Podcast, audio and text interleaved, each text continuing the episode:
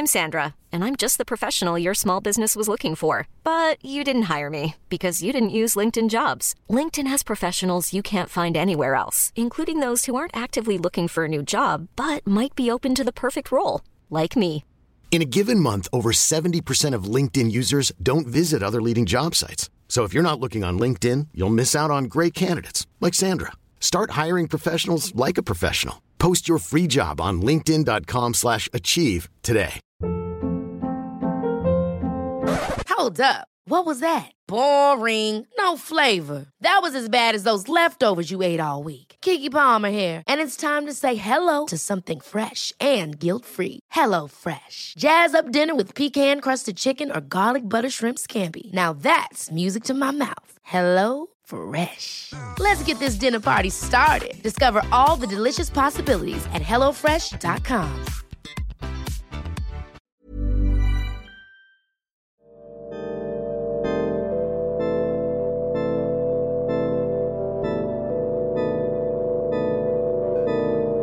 Hello, and welcome to the tip off. This is our 50th episode, which is kind of incredible in many ways. I started this as a total experiment, thinking I'd make a handful of episodes. And years later, the show is still totally independent, totally a labour of love, which I fit in around my day job working as an investigative journalist. And I wouldn't still be making it if it wasn't for you lovely listeners.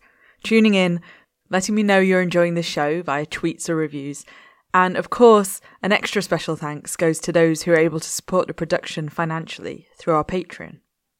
So, as big birthdays are often a time for reflection, this episode we're going to dive back into the tip off vaults and find out what happened next in some of our biggest stories. First up, in episode 4, Knock Knock, we heard from journalist Jane Bradley. She had been working to hunt down and identify two members of a notorious ISIS torture cell, nicknamed the Beatles. She'd gleaned some vital information from a journalist who was then at the Washington Post, Adam Goldman. I, I first learned Kotey's name uh, from a former hostage, in fact. A former hostage held in Syria knew the name of Kotey. But as tips go, it wasn't a lot of information. two very kind of vague pieces of information. One was that this guy's name was Alexander Kotey. Um, and he gave us a spelling which later turned out to be completely incorrect. Um, and the other was that he was friends or or a contact with Mohammed Emwazi, um, the guy from West London who was featured in all the ISIS propaganda videos. So um, he also said he was mixed race. You know, we were in the midst of um, all the coverage about Jihadi John, uh, Mohammed Emwazi, and I knew that kind of the world's intelligence services, certainly the Western intelligence services, were on the hunt for these men, and nobody knew who they were. I knew journalists were all trying to find out who they were. So I kind of knew immediately how big the story would be. Jane had spent weeks searching online databases, trying every variation of spelling she could. And she was piecing together clues. Like, for one of the men, nicknamed Ringo, she had found an anonymised interview online in which he had mentioned liking Queen's Park Rangers football team. She kept unravelling the clues until she had a suspected address. So she set off to test it out. So I went down to this area of West London with my colleague Richard Holmes, and we waited all day outside the address. And then uh, I'd initially knocked on the door, no one was in. But what I'd noticed was on the doorstep was a QPR gnome. Could this be it? Was Jane about to come face to face with the family of one of the world's most wanted men? Or was she about to meet a Miss Kotey, some innocent woman with no connection to the story at all? So I went up to the door and I knocked. And initially, the person I now know as a stepdad answered the door. And my opening gambit was, Hi, could I speak to Alexander Kotey? And he was kind of friendly but a bit quizzical. Alexander Kotey, Alexander Kotey. And he was like, I don't think I know an Alexander Kotey. And then the mum came out, and the mum was having none of it. As soon as she came to the door, she said, Why are you asking? Who are you? And then obviously I said, I'm a journalist from BuzzFeed News. And she said, I cannot help you, and went to close the door. It was an instant kind of shutting down. a dead end. But something didn't feel right. Their attitude was really unusual. I've done a lot of doorsteps, and it's not unusual for someone to tell you to go away and close the door in your face. But what was unusual was that they seemed to know why I was there before I even had time to explain it. In the space of just a few months, Jane had identified and unmasked two of the world's most wanted criminals. It was a kind of scoop most journalists would work their whole careers for. I asked Jane how she had felt before publishing both momentous stories.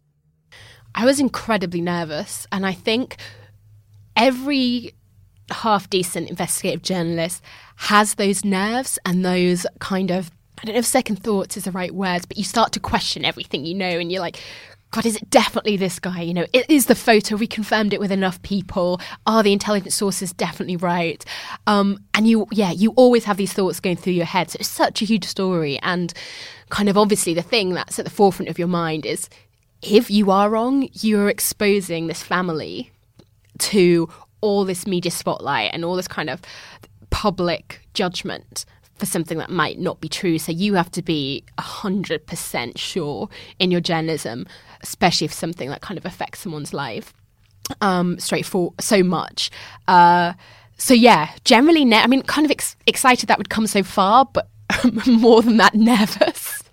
To be honest, I mean, that story ended up on every single front page um, in the UK, every single national newspaper in the UK.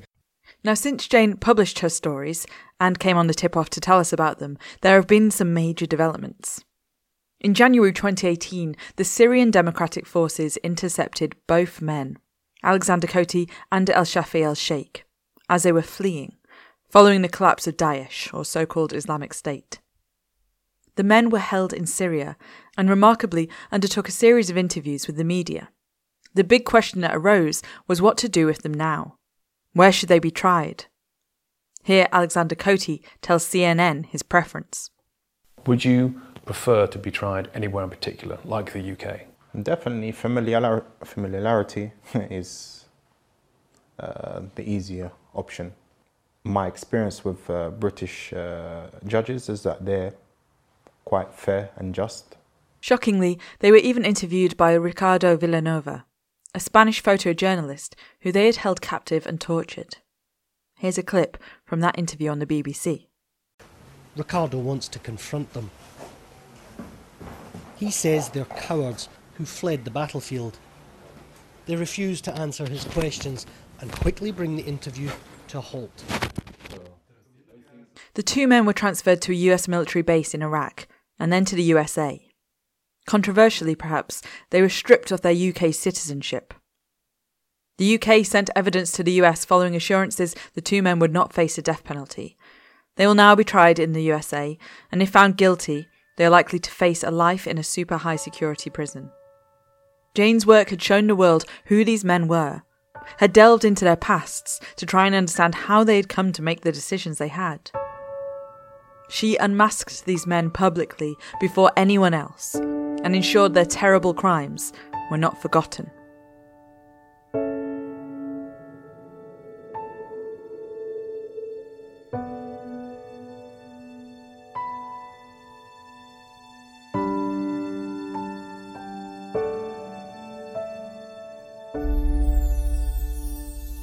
Now, in one of our more recent episodes, Sharing Data, Natalie Bloomer and Samir Jeraj explained how they had exposed the way police were working with immigration enforcement, sometimes shopping in victims of crime who'd come to them for help.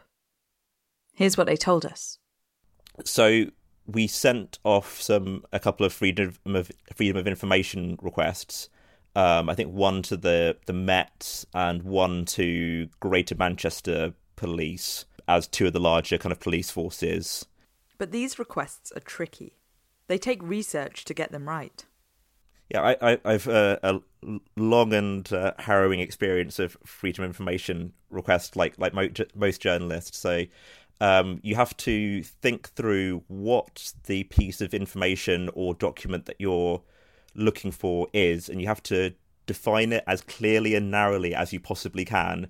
Especially if you're asking about something which the place that's holding that information might find embarrassing. They will find any reason possible to uh, to delay you or um, come back and say, "Oh, can you can you refine your question uh, more?" So um, we specifically asked about about policy. Um, you know, what is your what is your policy on this? Um, and if possible, provide the the documentation. They waited and waited. And then the response came back. I remember thinking, "Gotcha! Now, now this is you know this is significant." The Met Police had admitted through the FOI response that they would pass on details of both victims and witnesses of a crime if there were concerns over their immigration status. Migrant support groups reacted with shock, warning that people would be scared to report crimes if they feared they could be deported as a result. The pair of journalists published their story on politics.co.uk and they kept going. Natalie heard about a troubling case where a Brazilian woman who was working as a sex worker, was robbed at knife point by five men. When she went to the police to report the crime, she said they focused more on trying to prosecute her for the sex work.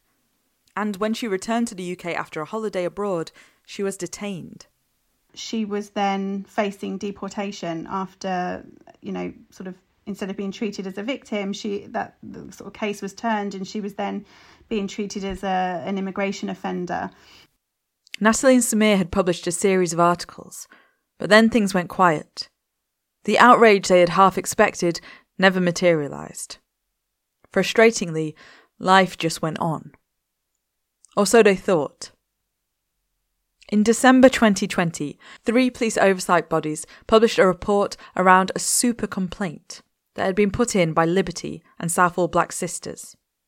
Those organisations had asked official channels to look at the police's practice of sharing victims' immigration information with the Home Office. The report that came out from those oversight bodies was stark.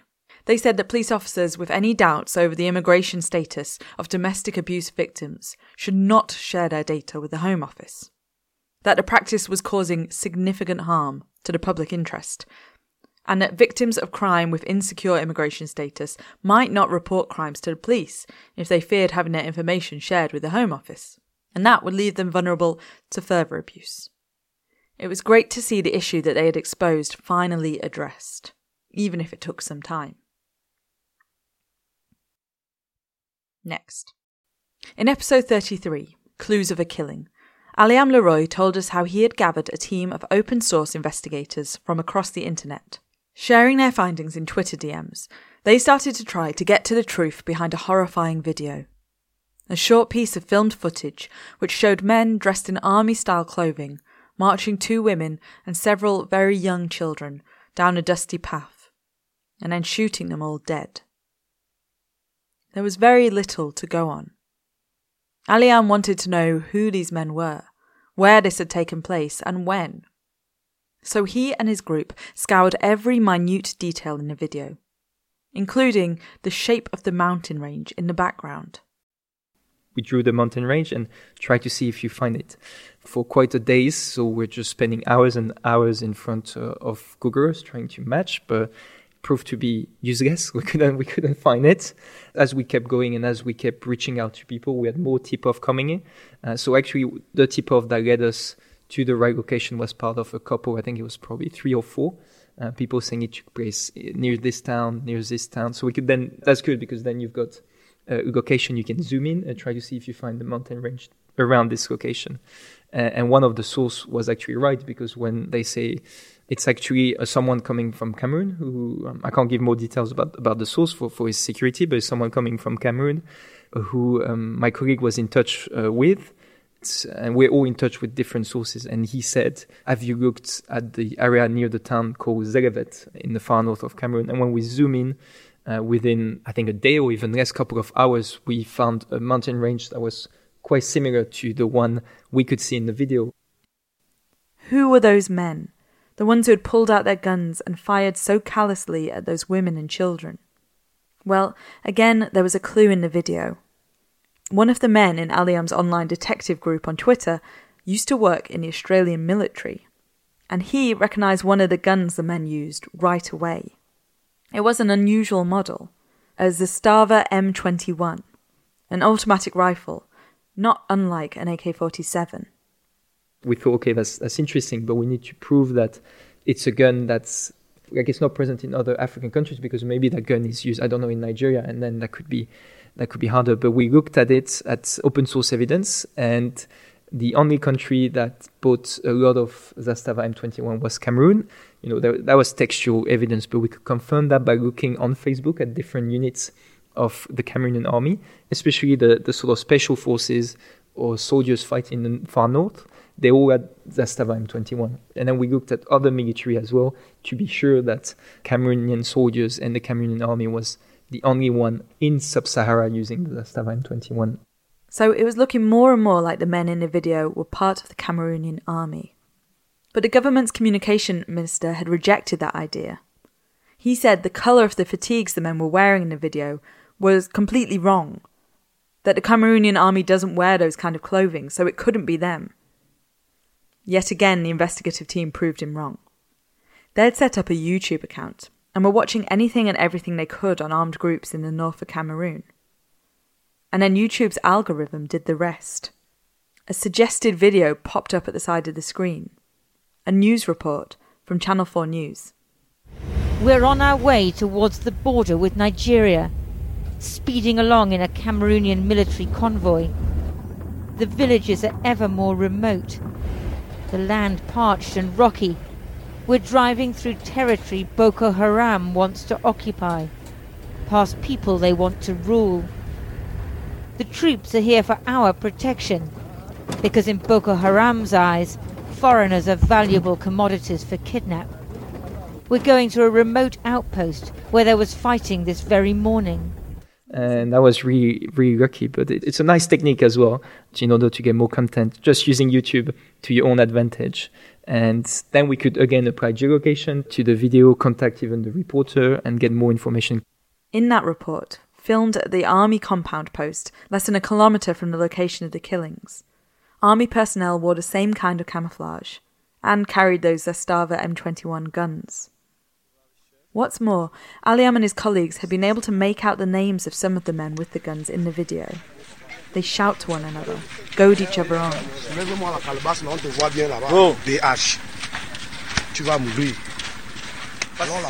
The team managed to find two of their Facebook pages and worked with sources to confirm it was the same men as in the video. They concluded that these men were from Cameroon and that they were part of an army. They suspected that the women and children were being punished for apparently supporting Boko Haram. Aliaume's story for BBC Africa Eye made a huge impact. A Twitter thread laying out the story was viewed millions of times. There was international condemnation of the murders. After initially refuting that the video had taken place in their country, the Cameroonian government finally was forced to act. Seven soldiers were arrested and put on trial. Two were acquitted. Four of them were sentenced to 10 years each for carrying out the killings or being complicit in them. And a fifth soldier was sentenced to two years for filming and sharing the footage of the incident. It was an outcome that undoubtedly would never have happened if it hadn't have been for the BBC Africa Eyes team shining a spotlight on that horrific crime. These are just a few examples. Many of the investigations covered on the tip off continue to have incredible impact. From R. Kelly preparing to face trial for the assault of minors, to Curtis Flowers being saved from death row by the amazing investigative work of the In the Dark team. That's all for this catch up episode. Thanks so much for staying with us through 50 whole episodes. If you want to support our little show, you can review, shout about us on Twitter at Tip Off Podcast, or even find us on Patreon. Any which way, stay tuned and we'll tell you stories behind more outstanding investigative scoops.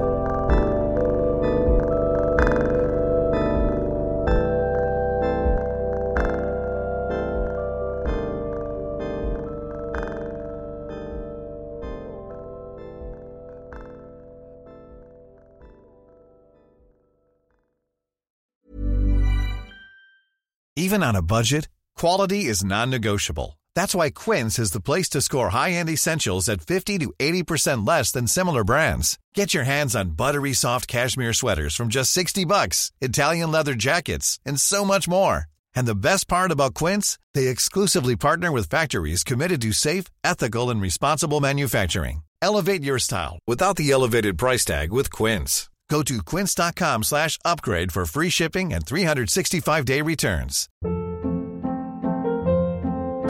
Hold up. What was that? Boring. No flavor. That was as bad as those leftovers you ate all week. Keke Palmer here, and it's time to say hello to something fresh and guilt-free. Hello Fresh. Jazz up dinner with pecan-crusted chicken or garlic butter shrimp scampi. Now that's music to my mouth. Hello Fresh. Let's get this dinner party started. Discover all the delicious possibilities at hellofresh.com.